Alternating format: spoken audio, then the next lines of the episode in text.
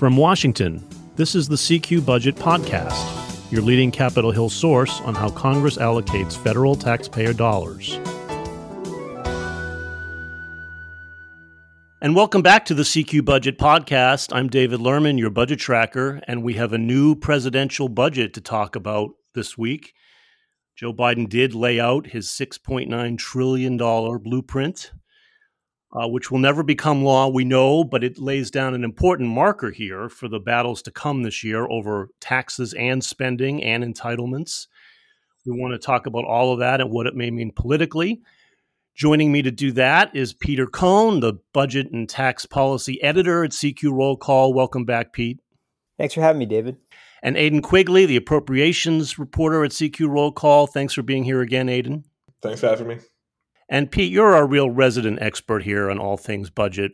Um, so let me start. Oh, with, stop it, David! Come on. Yeah. Well, let's let's be honest. You, you know, you know the numbers better than anybody, uh, at least in our shop, and I would gather around most of Capitol Hill, to be honest. So let's. What what struck you the most interesting in this in this budget plan? You've seen a lot of them. Oh boy, that's a tough question, David. Wow, you're really uh, you're, you're starting in starting in strong today. Um, it's tough to say. You know, it's uh, well. First of all, they decided somewhere between the State of the Union and the budget that they're going to increase their deficit reduction target from two to three trillion, a little, yeah. little south of three trillion. But anyway, so uh, I'm not sure what happened there. I guess they they've probably found a whole lot more stuff um, that was, you know, that made sense for them to, to put in there uh, along the way, and you know that's okay. I mean, there's various new new crypto taxes that found their way in there. Um, you know, some new thing. You know, they increased some of the stuff on the wealth taxes they've been proposing the last couple of years. So, you know, why not? You know, why why stop at two trillion if you can go to three trillion? And they've been using this talking point that Republicans want to add three trillion to the deficit by, you know, extending the Trump tax cuts and repealing the IRS funding and you know, a bunch of other stuff they've been proposing over the last few weeks since they've taken back the House. So, um, you know, I, I don't really know what's the most interesting part of this budget. Uh, you know, I think generally the consensus is that um, it's most of it is not going anywhere. Uh, it's an you know, and everyone uses this term. It's an opening marker. Okay, I'm not really sure what that means, but you know, it's uh, that's what it is. It's it's an opening bid. Obviously, the appropriations numbers are where the the you know the action is really going to be this year because a lot of that stuff on taxes is just a, it's not going to fly with the House Republicans. So um, you know, and, and, appropriations is going to be kind of ground zero for the uh, debt limit fight as well. And there's some there's some other stuff in there that you could see. There's some cuts. I mean, you know, Biden actually put some so a few cuts in there here and there, and little, you know, slicing little pieces out of Medicaid. Um, you know, some stuff that some offsetting collections that you could. They're having to fight over spectrum auctions right now in Capitol Hill. Biden wants to extend those out, and that's a big chunk of money that the government raises through spectrum auctions. So, um, you know, somewhere in there, you may see a, a, combination of things that could get attached to, let's say, a debt ceiling deal.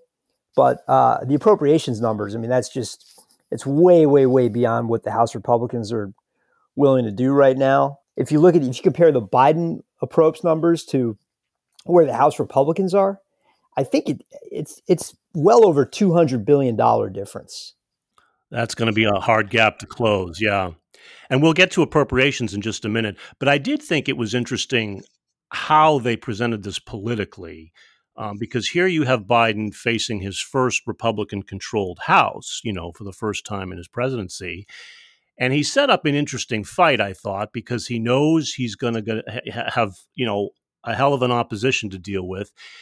And he used this budget to portray himself as the champion of deficit reduction. The first thing out of the gate here that they tried to leak around was how this budget would reduce deficits by nearly $3 trillion, they called it to try to beat back what he knows will be the incoming on how he's he's spending way too much. And he portrayed himself as the champion of entitlement programs, particularly Social Security and Medicare, because he knows Republicans are just gunning for spending cuts, and Biden wants to portray this as an effort to save cherished programs that everybody wants to keep, not to go slashing spending that's going to hurt, you know, middle class people. And so, and entitlements really are where the big money is, right? So he he sort of preemptively set the tone here, I thought, fairly cleverly with those. His problem, of course, is he's claiming all this deficit reduction mostly just by raising taxes on the upper income households, true, but their tax increases, it's almost entirely made up of tax increases that he knows Republicans oppose and won't happen. So that's his big problem. And then he did lay out a plan to save Medicare, you know, to shore up the solvency of Medicare for another quarter century.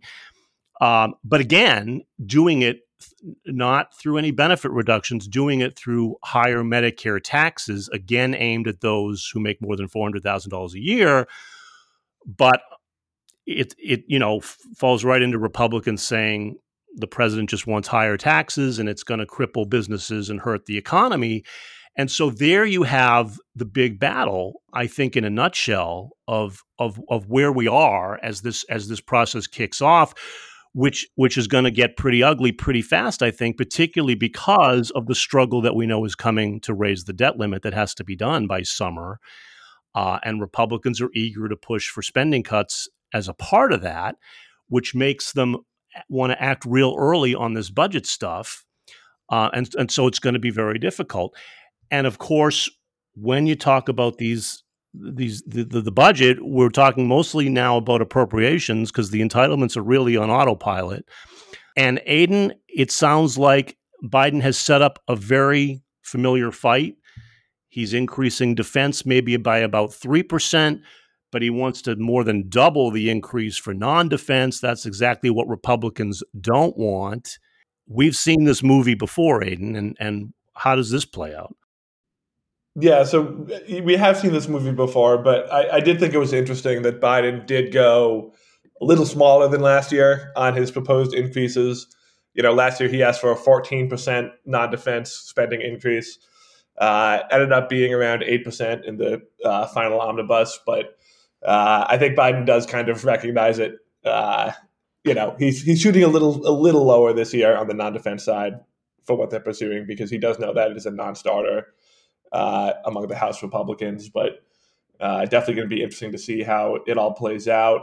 As well, maybe maybe a fraction lower than he did last year, but but there's still this huge disparity, right, between defense and non-defense in exactly the opposite of what Republicans want.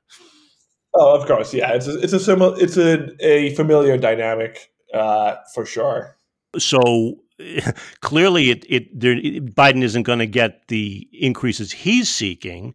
And so they have to meet in the middle as they sort of did last year. Yeah, but David, you know, you keep characterizing this as some sort of problem for Biden. This is actually plays right into his hands because he knows none of this is going to get is going to happen.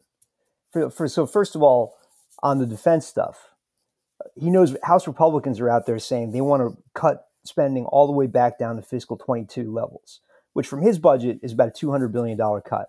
Now, Biden's asking for about a 3% increase for defense, which is, you know, fairly small historically. But the House Republicans have got to make this math add up somewhere. So what Biden's doing is positioning himself as to the right of the House Republicans on defense. Because right, you know, how, all we've heard from the House Republicans is they're not going to maybe they don't cut defense by very much, if at all, right? But that what, what does that mean? That means flat does that mean flat funding defense? So here's Biden out there with almost a $30 billion increase for defense and you know, the House Republican how how did, how did the House Republicans respond to that? You know, and then the same thing with veterans. He's got this increase for veterans in there, although there's playing a few budget games in there with vets. But in any case, you know, if the House Republicans protect the veterans budget, then uh, where where's the money going to come from? Homeland Security is already flat funded in the Biden budget. You know, HUD flat funded in the in the Biden budget. So, you know, where else is the money going to come from? So it's actually, you know, it, look, we know the whole thing was political to begin with. He's doing the speech in Philly, right? I mean, you know, uh, when's the last time? Any, state. He needs to shore it up. Right. When's the last time anyone, any of you remember a, a president going on the road on budget day to do a budget speech from a campaign, you know, from a swing state? Right. It's it's not really the typical thing you see. So you know we know all that, and then on the taxes, look, I mean, next it, it polls fantastically. I mean, it's a poll, it's a polling dream for the Democrats. Every poll out there says, you know, the rich need to pay their fair share. These big corporations, Amazon, whatever, they pay zero taxes. Right. We got to do something about that. It pulls through the roof. It doesn't matter if it's never going to happen. It's a political winner for Biden. And you know, next year during the elect during the campaign, no one's going to remember that it was actually Democrats in 2021, 2022 who killed most of Biden's tax agenda. you know, Joe Manchin mainly and Kyrsten Sinema back when she was a Democrat, but some House Democrats too that were were uncomfortable with some of those things on capital gains and and elsewhere. So this is a a, a no cost proposition for Biden, putting all of these things out there. There is l- literally no downside to putting this stuff out. And and meanwhile, and he keeps saying, "Well, where's the Republican budget? You know, why am I going to talk to them if they don't have a budget yet? You know, because what are they going to what are they going to agree on that's going to get 218 votes? Meanwhile, the Democrats are out there in lockstep saying this is a wonderful budget, knowing that it's never going to happen in its current form. So this is a win-win. Right, which is why I did think it's sort of politically clever for Biden to to to lay it out the way he did. It does bring up what are Republicans going to do because if they have to cut two hundred billion dollars, as you say, um, it it doesn't it does not seem right now that they do have much consensus on how to make that happen, particularly if they want to if they want to boost defense and protect veterans.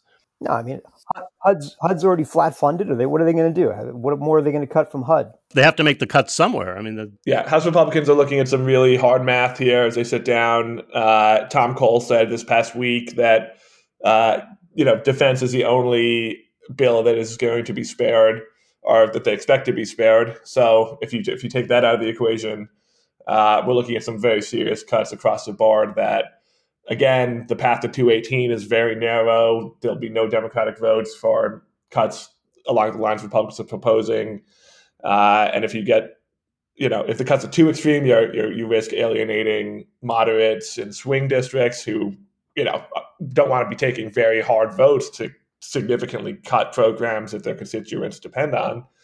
Uh, but if you don't cut significantly, you have the House Freedom Caucus who won't get on board. So it's going to be really tough for appropriators to kind of thin the you know thin the needle in the way that uh, McCarthy kind of promised during his speaker bid that they would.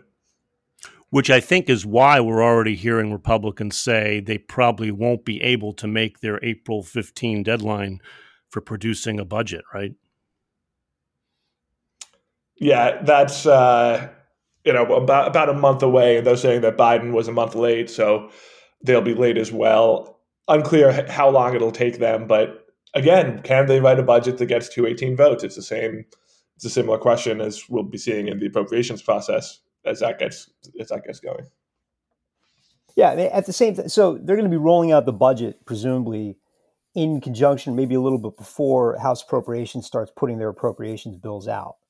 So uh, you're going to see not only you're going to see the, the kind of the big picture for spending and taxes and deficits and you know balancing the budget and all that that the and kind of broad strokes you know this is our vision for you know x y and z program then you're going to start to see the house appropriators start to put that actually into practice.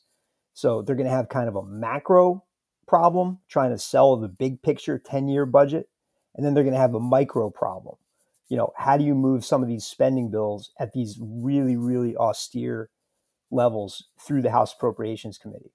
So, you know, if you're Biden, you're sitting back, you know, yesterday, what was his quip? He said, sure, I'll, I'll talk to McCarthy anytime about this stuff as soon as he has a budget, which is, I mean, that that's totally intentional because the jury is very far from being out on whether House Republicans can unify around any of this stuff that they've been talking about kind of in in broad strokes. I mean, the House Freedom Caucus out this morning saying they want to cap the budget for 10 years at, to, at you know, fiscal 22 levels. I, you know, can, can either of you imagine a scenario where that gets 218 votes? No, I can't. no. I mean, I don't think there's any prayer for that. So, I mean, it's a good talking point, I guess, for the for the hard right Freedom Caucus, but we know that isn't going to get far. Um, it does seem like uh, it, it, to me it does seem like Republicans are in a bit of a pickle here after making all these promises, you know, to put Social Security and Medicare off the table, to protect defense and veterans, and to slash may, maybe as much as $200 billion now from Biden's budget on discretionary spending on a, on a very small, with a razor thin majority in the House. You know, they've given themselves a really, really tough hill to climb. Well, cutting Social Security and Medicare was never going to fly anyway. I True. Mean, the House, right. the Democrats spent the entire 2022 campaign demagoguing that issue, saying Republicans are ready to throw Granny off a cliff. So, you know, that was never going to happen. And Republicans know that. And, you know, Donald Trump actually very astutely politically back in 2016 identified that mm-hmm. as an issue that the Republicans needed to stay away from, in contrast to his all his predecessors who were, you know, always out there and looking like the party of the rich and you know, wanting to throw poor people off of, you know, every every government program. So, uh, you know, that's not to say there's not still a little bit of element of truth in all that. And a lot of Republicans do recognize that you need to do something about those two those big ticket entitlement programs. And so do the Democrats. The Democrats recognize it too. They just won't come out and say it. They're they're too smart for that. so, you know, Republic, Social Security and Medicare were never on the table. Medicaid is not really on the table either you know, there's some small things in the Biden budget that you could see happen, but you know, it's not going to attack the big. You know, they're not going to be capping grants to states or anything like that in Medicaid. It's going to be stuff around the edges, and you know, there's a deal you could see around some of these small things. You know, they want to rescind all the unspent COVID money. Okay, you know, Democrats can probably get you know sign on to that. There's like you know a few other little things in there that generate some money, some revenue in the Biden budget. So you may see a little small deal around the debt ceiling. You know, so the question is, is it too small? And do they lose, you know, these 20 uh, or however many Freedom Caucus members in the House, and then they can't pass anything. And so then we get back to, okay, what happens then? Because the House does not have a position. They do not have a negotiating position. So, you know, then what happens? And then, you know, does Mitch McConnell and Chuck Schumer cut the deal with the White House.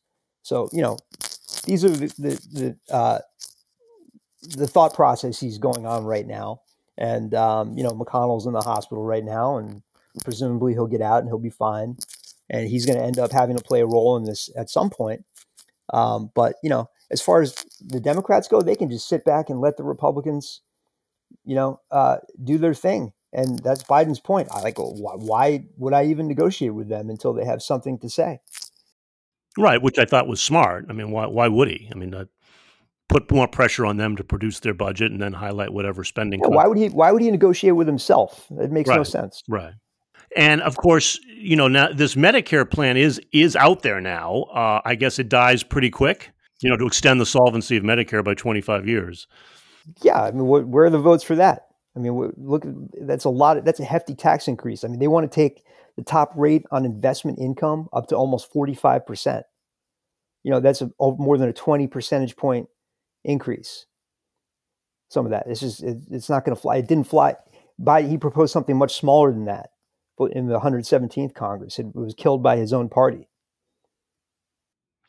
So that's dead. Um, all of the i mean we there were a lot of tax increases in this budget pete raising the corporate income tax rate up to 28% uh, raising the top marginal rate back up to the 39.6% killed by his own party in the last congress.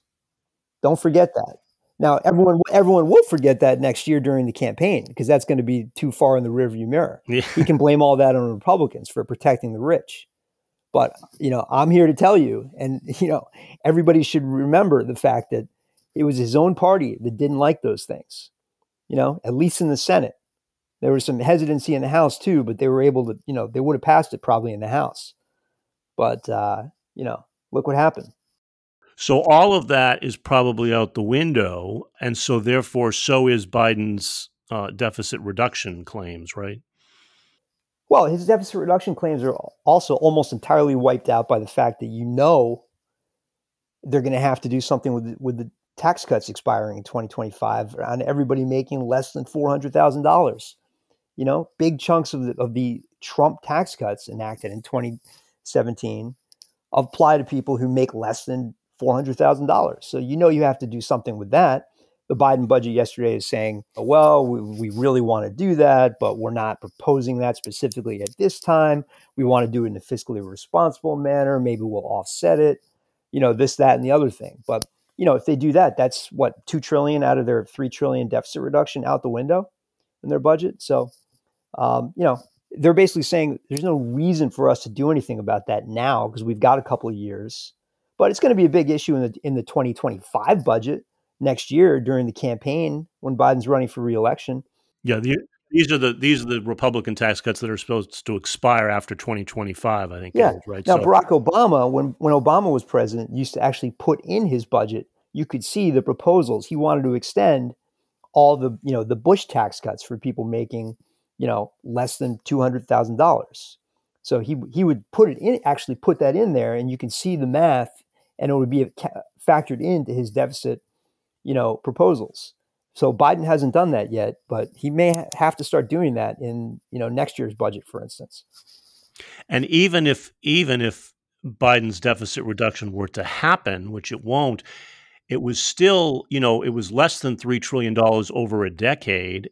And the problem there is the Congressional Budget Office forecasted $20 trillion in deficits over that decade. So it's still only a, you know, a, a tiny whack at the problem uh, if you put it in perspective, which is important to keep in mind because there's why you, there's this pressure coming to cut spending from Republicans. And so, Aidan, when when are we going to see you know, the appropriations bills is where the rubber meets the road here. How quickly could these bills actually get going? What do we think is the timeline? Yeah, so Appropriations Chairwoman Kay Granger says May is when we'll you know see the start of markups. Uh, so yeah, we'll have to kind of wait and see if they can get things rolling by then. But that's the current the current plan. Uh, the Senate side, Patty Murray and Susan Collins are currently negotiating a top line figure to start uh, writing bills at. But uh, you know, TBD to see if that you know leadership will have to have a say in that, and and I'm sure it'd be a very tentative figure, but you know, uh, Patty Murray on the Senate side is saying they're going full speed ahead, so we'll see. Uh, we'll see how they how the ball gets rolling over there. And it sounds like they'll be drafting these bills without the guidance of a budget resolution that sets the overall top line spending level, right? They're going to do it on their own yeah, it's pretty clear on the Senate side at this point that there's no plan to do a uh, a budget resolution. Uh, so it, the appropriators will just get will just get going on their own. Okay, well, a lot to chew on here. Uh, the battle is just getting started. We will be covering it all at CQ.com and rollcall.com. But I think that's all the time we have for today. Thank you again, Peter Cohn, for joining me. Hey, thanks, David. Always a pre- always a pleasure to be here. And thank you, Aidan Quigley, for joining me again. Thank, thank you for having me.